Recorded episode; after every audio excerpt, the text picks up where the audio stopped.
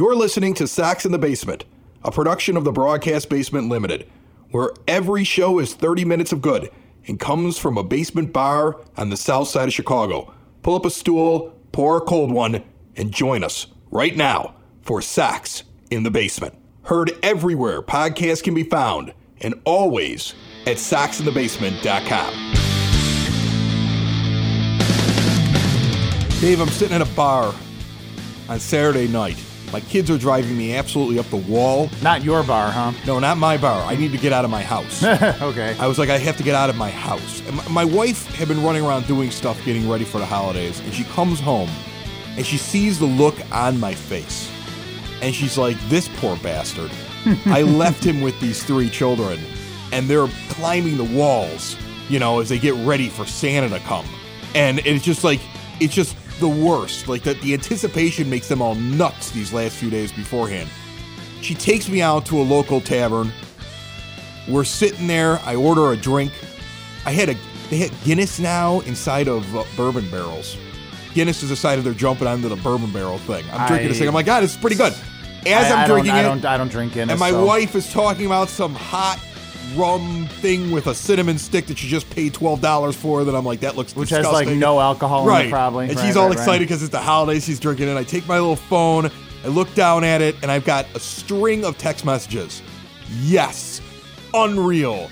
Go Sox! And I'm like, what do they do? That's Saturday night. Everybody's drinking. Yeah, everybody's drunk. Yeah, right. Everybody's, everybody's like super excited. And I, I, as I scroll through these multiple text messages, I just see Keuchel. And I'm like, come on, they didn't sign Dallas Keuchel. They did They did. didn't sign they a did, Scott Boras client. They did, in fact. And I go on Twitter, and then I, as soon as I read it, I yelled out loud in the bar. Like people all stopped trying to figure out. I was like, yeah! Like I was like, just like because what makes me excited about it, and remember, we said it on the show last year, we didn't like Keuchel last year as, as a pickup, at least for where they were at last year. And he wasn't on the top of my list. Okay. If I had to rank all the guys that I wanted, he was right, but he's to, you know he was top of the list this year. I Yeah. mean, he was he was. eh, Not to interrupt you, but I mean, if you what we did it, we sat here and we're like, okay, let's let's let's pick the top five starting pitchers that you would love to see in a White Sox uniform, omitting Strasburg and Cole because we knew that just wasn't going to happen. Right. Keuchel was pretty much, and if you Keuchel was pretty much on every list. Well, top five. Well, like this we- is a guy. This is a guy you would want to see in a Sox uniform. After after Bumgarner and Wheeler, he was he was up uh, he was on my list. He was sitting at third, so uh, Yeah. that's why I'm excited about the fact that they were able to go and grab him up. I mean, first of all, you sign a Scott Boras client, and you sign him to a reasonable deal compared to what pitchers are getting right now, which It's is like insane. it- it's four years with a fifth year option. No, no, or is no, it's three, three. years with a fourth year option. It's Three, with a three- fourth year option. Three for 55 with a fourth year option. And, you know, immediately the next night on Sunday night, Ryu signs for four years and 80. And so Okay. he, they, the, the Sox got a better deal Yeah, they did. than what than what the Blue Jays got for Ryu. Plus, Because Ryu is the other thing is Ryu is older and he's got more he's got more injury history. right, and plus, the White Sox were left with a chair in the musical chair game of trying to get pitchers, which is something I talked about last week because you weren't able to get over here. Uh, in the musical chair game of pitchers, with all these teams trying to get one of the top two tiers of starters, which was the Cole Strasburg, and then the next group of Wheeler and Bumgarner and Keuchel and Ryu. There were going to be teams left without a chair, and my biggest fear was the White Sox are going to be left without a chair. But no, it was the Angels and the Twins left without a chair after Ryu signs on Sunday. And the Sox, in in basically a 24 hour period, 36 hour period, get Gio Gonzalez for the back end and Keuchel for the near top end. I mean, the way I look at it is I look at it as to start the season is Giolito, Keuchel, and then whatever combination you want to have of uh, Cease, uh, Gonzalez, and Lopez. With I believe Kopech coming, but I don't think they're going to bring him up to start right away because he's going to be on an innings limit anyway. Right, what so why gonna- why start the season with him when you could control his is is service time and then Rodon in the back half of the year? You have seven starters. Right. Well, I was on this team. I was just going to say that because I was thinking about this like in the you know when I was in the shower on the way over here, kind of just gathering my thoughts for for, that the visual. podcast. Well, hey, you know, listen, man, you c- listen. You can go to the gym anytime you want. You're doing keto. You're you're slowly but surely getting rid of your dad bod. You don't have to be jealous. It's fine. You know, I I, I work hard, so you know you can picture me in the shower. I oh, Um, please so, no. so so but so but anyway, I was I was thinking about this and I'm like, yeah, you know, this is this is good because what you've got now is you've got a you've got a solid starting five right off the get from opening call. day. I don't know if I call Reynaldo Lopez in a rotation a part of something solid. No, and Dylan as a Cease has fifth, a lot as a still fifth, as a fifth starter though, uh, as a fifth guess. starter, as I a guess fifth as a fifth starter. But but here's the thing: you've got these, you've got. Listen, you don't have to put bums out there on opening day when you're waiting for, you know, when you're waiting for Kopech to come. When you're waiting Covey should for never come out there and pitch this year. When you're waiting for uh, Rodon to come back, what this is going to do is when these guys finally come in uh, May, and now they're saying July, August for Rodon, respectively. Now you've got something. You've got competition. You've got competition to stay in the rotation. Guys like Cease and Lopez are going to have to get it together. Otherwise, they're going straight to the bullpen. Right. Because that's the thing. Like I, I, I read people's thoughts on social media, and right away it's like, oh, Gonzalez is there, perfect. He's the placeholder until this guy gets here and this No, guy gets here. I don't- no, I don't think he is. I'm gonna tell you something right now. Gio Gonzalez is going to end up staying in the rotation. Yes, he is. You want him to be forced out, but more than likely, a Reynaldo Lopez is probably. I mean, this is. I saw when when you look at the list of names now at starting pitcher, notice is served to Reynaldo Lopez, a a player that his manager was not His none, manager's none too kind no, to. If you're reading between the lines at the end of the year, Reading between the lines, his manager was calling him out publicly in the press, dude. Like in the the last week of the season, he was he was calling him out publicly. you need to it, like basically saying when you show up to the ballpark, you should be focused only on pitching. Yes. and and and angry with him on his last mound visit that he went out there to go talk with him, visibly angry with Ray Lopez. And now Ray Lopez, there's a clock, and he's gonna he now has to prove himself before Michael Kopech shows up and forces him to the bullpen Right. because he's the guy that if somebody sat there and said who gets forced to the bullpen when Kopech gets there, it's Lopez. If Ray Lopez comes out in April and falls on his face, you will see him move to the bullpen as your long guy or your sixth starter. And then, barring God forbid any injuries to the pitching staff, when Rodon comes back, he's going to start. And so, to me, the odd man out at that point is Cease. So if Cease doesn't by August, if Cease hasn't shown you that he's starting to figure it out, he, he's going to be in the same place. I think Cease is going to figure it out. I also look at Rodon as a guy when he shows up, you may be giving Michael Kopech a week off every once in a while. Remember, he's coming back. That first year back from Tommy John, the stats are bad. Guys just don't do as well. It's the second year back Is that it? they're Oh, really I, see, I bad. didn't know that. So, and he's going to be on an innings limit.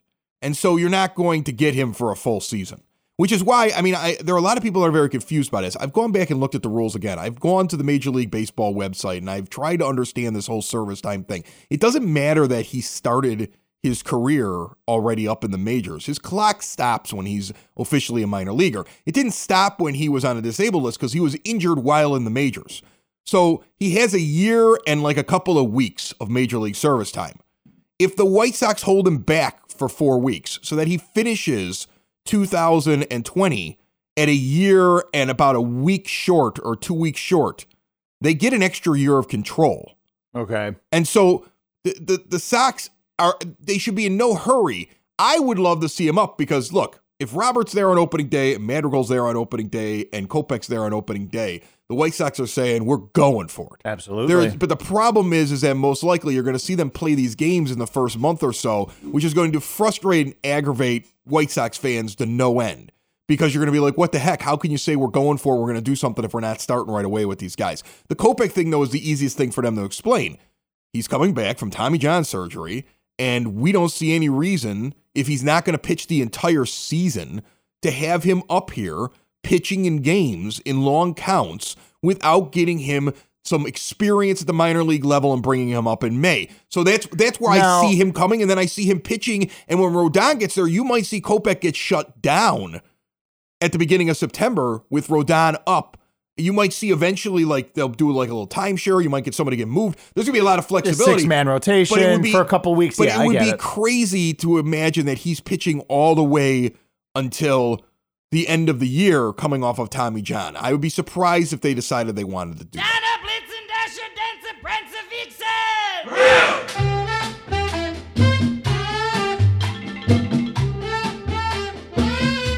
Here's the thing that the Keuchel move signifies to me. Because until Keuchel gets signed, you're still living with the fear that they're not going to get one of those guys in that in that group of starting pitchers. Correct. In getting him, it now signifies to me that the White Sox are coming through on everything they said they were going to come through on.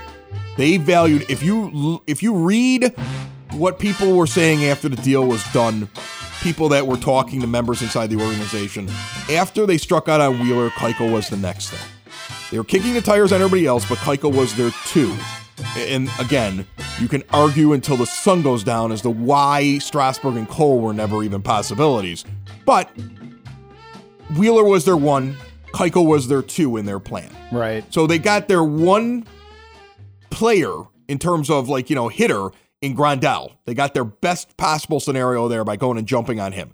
Then they go and they get their second best pitcher that they wanted to go out and get. And then they go and they get Gio Gonzalez, somebody that they've always, you know, they bring him on to get rid of him. They bring him. He's finally going to pitch for the White Sox. It's amazing. a Unless they trade him next and month. it's a guy Unless that- they package him with James McCann after they get Edwin Encarnacion. Right. And, and they trade him away again. He's going to pitch for the White Well, Sox. Well, and the thing about the Gio thing, getting to the Gio thing, we because I had sent you like this all happened. I got the news on Friday. Uh, I was in my car. Te- somebody texted me, and then I texted you immediately, and it was like Gio was one of the names that when we were going over a couple of weeks ago, when we were going over the list of starting pitchers that were out there, there were some dark horse names that you know were down toward the middle or bottom of the list that we were like, yeah, you know, you'd kind of like to see that dude in a Sox uniform. And Gio Gonzalez was one of those. So when they made the move, I was like, yes, this is good. This is the right thing to do because now now you've got the back end of your starting rotation guy that they initially said they were going to go and get. But now what it is is now they've done the thing that they said they were going to do. At bare minimum, they have two pitchers. They've got some left-handed bats. They they've got Grandal who helps out their entire pitching staff, and they got Nomar Mazara who I'm I'm not too terribly excited about. No, I am neither. Not But me. Not me either. if they but- go, but if Mazzara, in their mind, gives them the ability financially now, because now the big rumor is Edwin Encarnacion, and adding him as their designated hitter. It's that move you didn't see coming. Mm. And then Grandal becomes like your everyday. It probably forces Zack Collins back to AAA. Well, it's definitely going to force Unless, Zack unless, Collins to AAA. unless at that point you're you're trading James McCann because he's a commodity and he's really only going to be around for one more year because I don't think that they sign him past that year of control and they go this is the best we could ever get for James McCann. There's t- everybody wants catchers and we trade an all star catcher and we get something else that we want. Like here's the thing: by making these moves now, they have the freedom as a front office to sit there and say, if we walk into 2020 with this, it's not ideal, but it's good enough. If we want to make a move now, we have the freedom now to go and make those luxury moves. We can go get the we can get another guy in the bullpen. We could go get we could actually sit there and say, you know what? Let's go get Alex Wood too. Right. Let's just stack stack, the Stack it starting up. pitchers Yeah, up. right, you know? exactly. Because he can go pitch out of the bullpen when because he's shown that he he can show that and he's got the, he's got a lot of potential. And then and then you know we could go get the Edwin Encarnacions. We could still look at a Castellanos or an Ozuna in the outfield. Because if we decided we wanted to make that move there, you could then all of a sudden start saying, okay, if Eloy can't play defense like we wanted him to, we could eventually move him into DH DH. him, yeah, well- the the framework is finally in place now. There aren't any holes. And Or, what you're you know, and what you're talking about is the type of flexibility that they did not have last year with the starting rotation, with right field uh, in particular, Right. you know, and then ultimately with DH, those positions turned out to be dumpster fires because you did not have a plan B or a plan C for when plan A blew up in your face. Right. Now, I, I want to talk a little bit about Dallas Keuchel because there was a great blog. I, I felt like, you know, this blog was actually better than than most of the mainstream stuff that got put out on them. Okay. And uh, I'm going to announce it right now. We released a little early because of Christmas. We're going to release a day late after New Year's with a crossover episode with the 108. Uh, we have uh, we have all three of the guys coming here to my basement bar, and uh, we're going to record. And I'm going to give them after the first half hour, which will be our weekly show. The rest of it will then become like all the stuff they talk about on their on their podcast, which could be anything.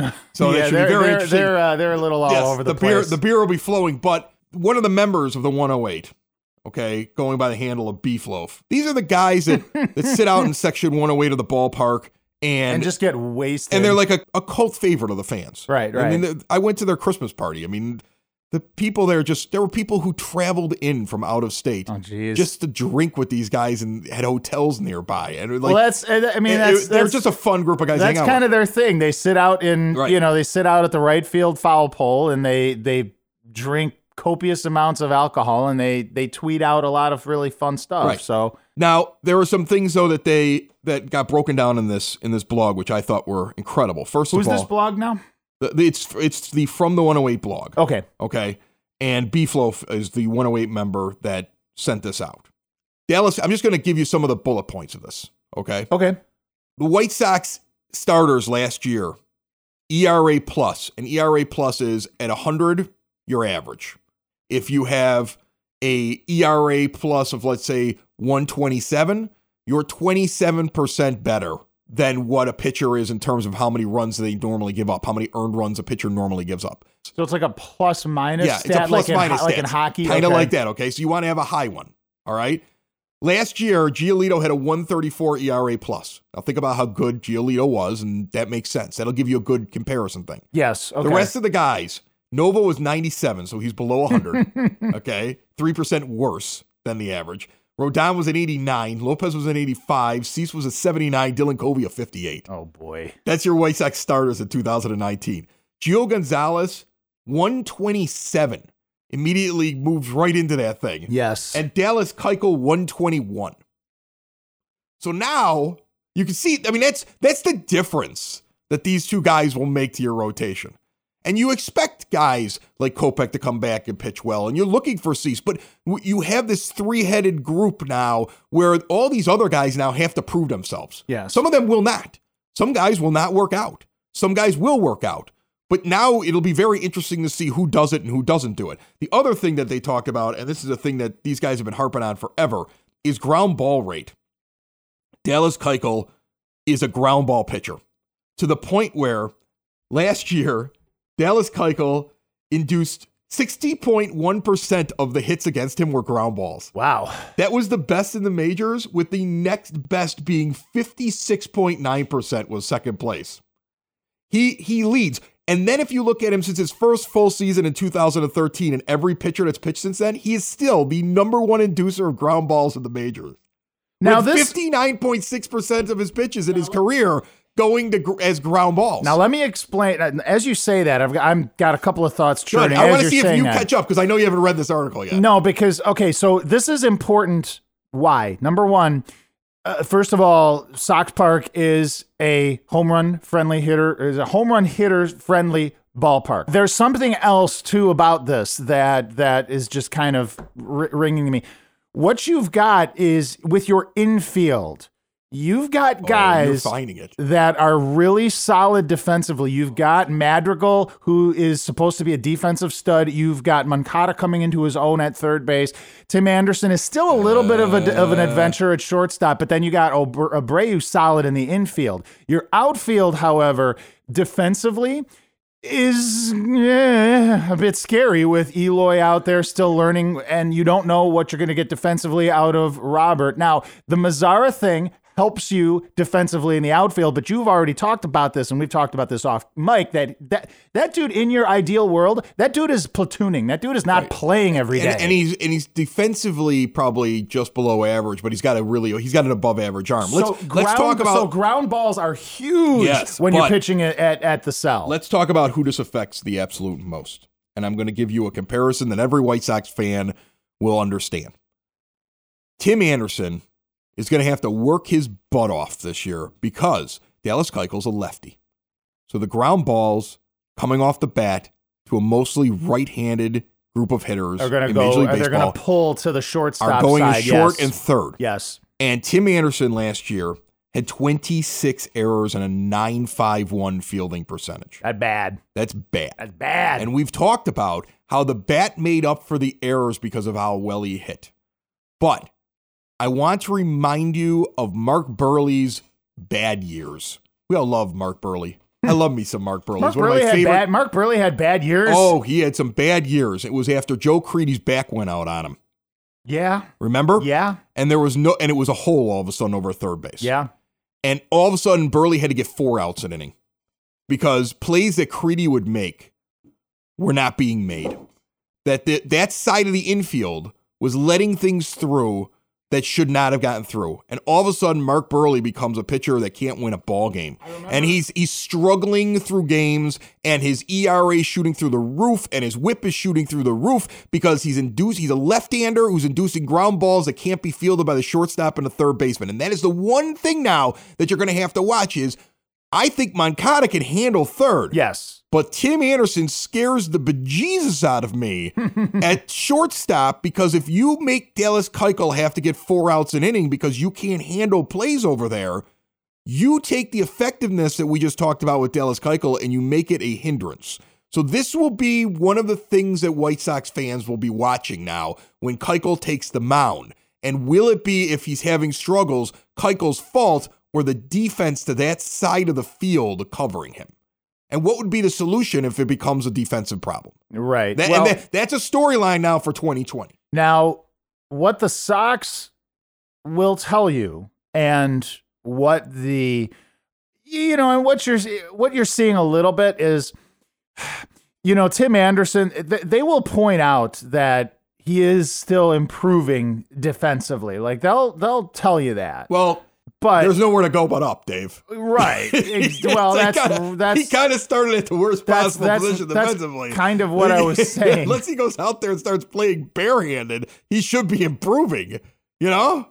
Now, I wonder, I, you know, it's just, I, I, it, I know it doesn't matter, but to me, like just the eye test on when I've watched Tim Anderson, a lot more throwing errors than actual fielding Because- errors. And, and but a lot of that comes from when he's moving towards third. right. If you watch him in a game, he when he moves towards third, he almost his angle seems to take him too far behind the bag. He's Ye- out in the outfield way too far. Right, and he has to he he has to he has to throw to first base going backwards, so he's got to you know See, that's the thing. When I watch him, like eye test wise, forget about all these sabermetrics and everything like that for a second, and the fielding percentages and everything. I like to sit out in the outfield. And when I sit there and I watch Tim Anderson field his position, I wonder whether or not he's not reading the ball off the bat well enough that he's his jump is a little behind. Because if he was on things, could he make the play without having to go so deep into the outfield to cut the ball off that's being hit? because he seems to have to go way behind third or way out into left field towards the line when he gets those things. He's not making that play just behind the dirt or in the dirt. He's making it way back there. And then it forces him now to have to turn around and fire a ball a great distance, most of the time falling off in the one direction or something like that. And that's where a lot of his errors come from. So the I don't know how how fixable that is. You, you know, if it's an instinct thing, you can't teach an instinct. no. If it's a Well, positioning so I was thing, just gonna say, it's a is it a Yeah. positioning thing? Because you could easily teach that. right? If it's a positioning thing, then it's something that the coaches need to address. But it definitely needs to be addressed when Dallas Keuchel's on the mound because it's going to be a weakness for you if if Keuchel's on the mound and and Tim Anderson is not figured out how to do that because you're going to have many innings. You're going to have several innings a game when Keuchel's pitching. He's going to have to get four outs because of the amount of ground balls that he induces, and that could change an entire game. You know, Yeah, I mean, no, think about. right. I mean, look, we're White Sox fans. Hawk Harrelson goes into the Hall of Fame. Okay, but think about think about what Hawk always says. Like you can't You like can't he, give it. Can't give a team four harps outs. on that all the time, right? Right. That one mistake by that umpire or that one thing that happened that changes the entire game. Oh, it's and- usually it was usually about the Usually an umpire screws it up, but right. in this case, it could be TA. And and again, I don't want to be hard on TA because I love this season and he proved me wrong at the plate last year. And his defense has improved a little bit. But there ha- it's going to be a glaring thing if he doesn't address it. So it's something that they need to sit down and explain to him, like, you need to fix this.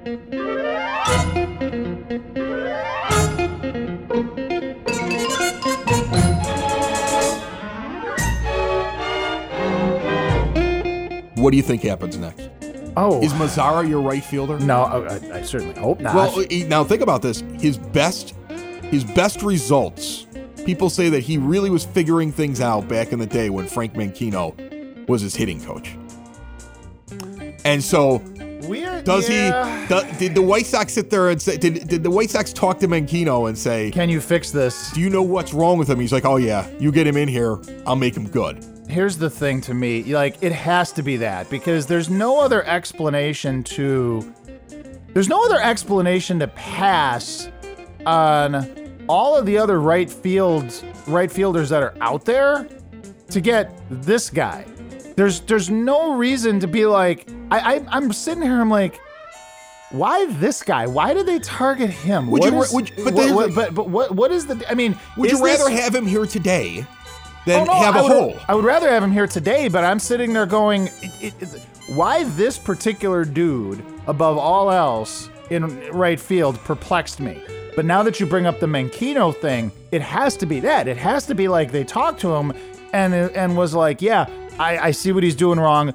We can fix this. Menechino made Giancarlo Stanton a beast. yeah, yeah, he did. And Stanton goes off to New York and never and never like he kind of backslides a little bit without his hitting coach.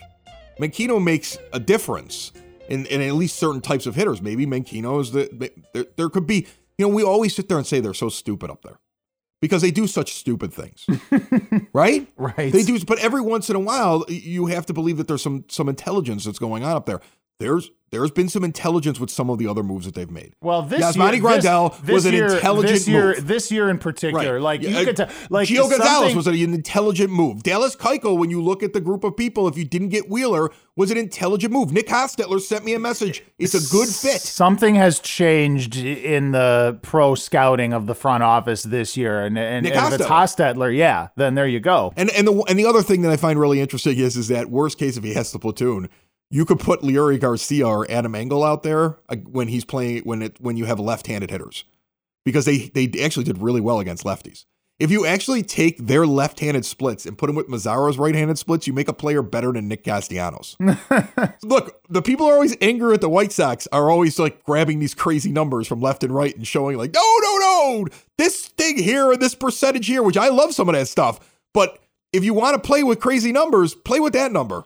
You can actually make a hitter better than Nick Castellanos by taking. Remember, you have 26 man, so you can carry extra players. You can actually take the guy who's going to be your pinch runner a lot of times in Adam Engel, or your utility can- guy, who your can- switch, your who can Army play knife. defense, who can play Who can play defense. defense, and you can put that guy out there against left-handed pitching. Because guess what? In a in a lineup right now that they have, especially if they go out and get Encarnacion, Mazara's batting eighth or ninth. Right. Okay, he's not batting in the middle of the order. No. he's batting eighth or ninth. That's a pretty good eight or nine hitter. The move did not anger me so much as it perplexed me. Like I said before, I'm like, uh, you like when it came through, I was kind of like, huh? What? right now, I'm going to Christmas happy. And it's something that I did not believe I would be two months ago. That we would go to Christmas with the four needs that Rick Hahn said that he wanted to go get, at least filled in some way before Christmas. Did you see And a the? Scott Boras signing Did on, you see the? Did you see the? Did you see the not Rick Hahn Twitter? He's like, yeah, we signed Dallas Keuchel third when all the Sox fans are drunk at their family and work Christmas parties. Oh, yeah. and he says there's going to be a lot. There's going to be a lot of uh, September babies in the in Sox fan households. I'm, gonna tell you something right now. I started that evening saying I wasn't gonna have that much. I ended that evening blasted. Like, Sox in the basement. Sox in the basement. Sox in the basement. Sox in the Basement. Heard everywhere podcasts can be found and always on soxinthebasement.com.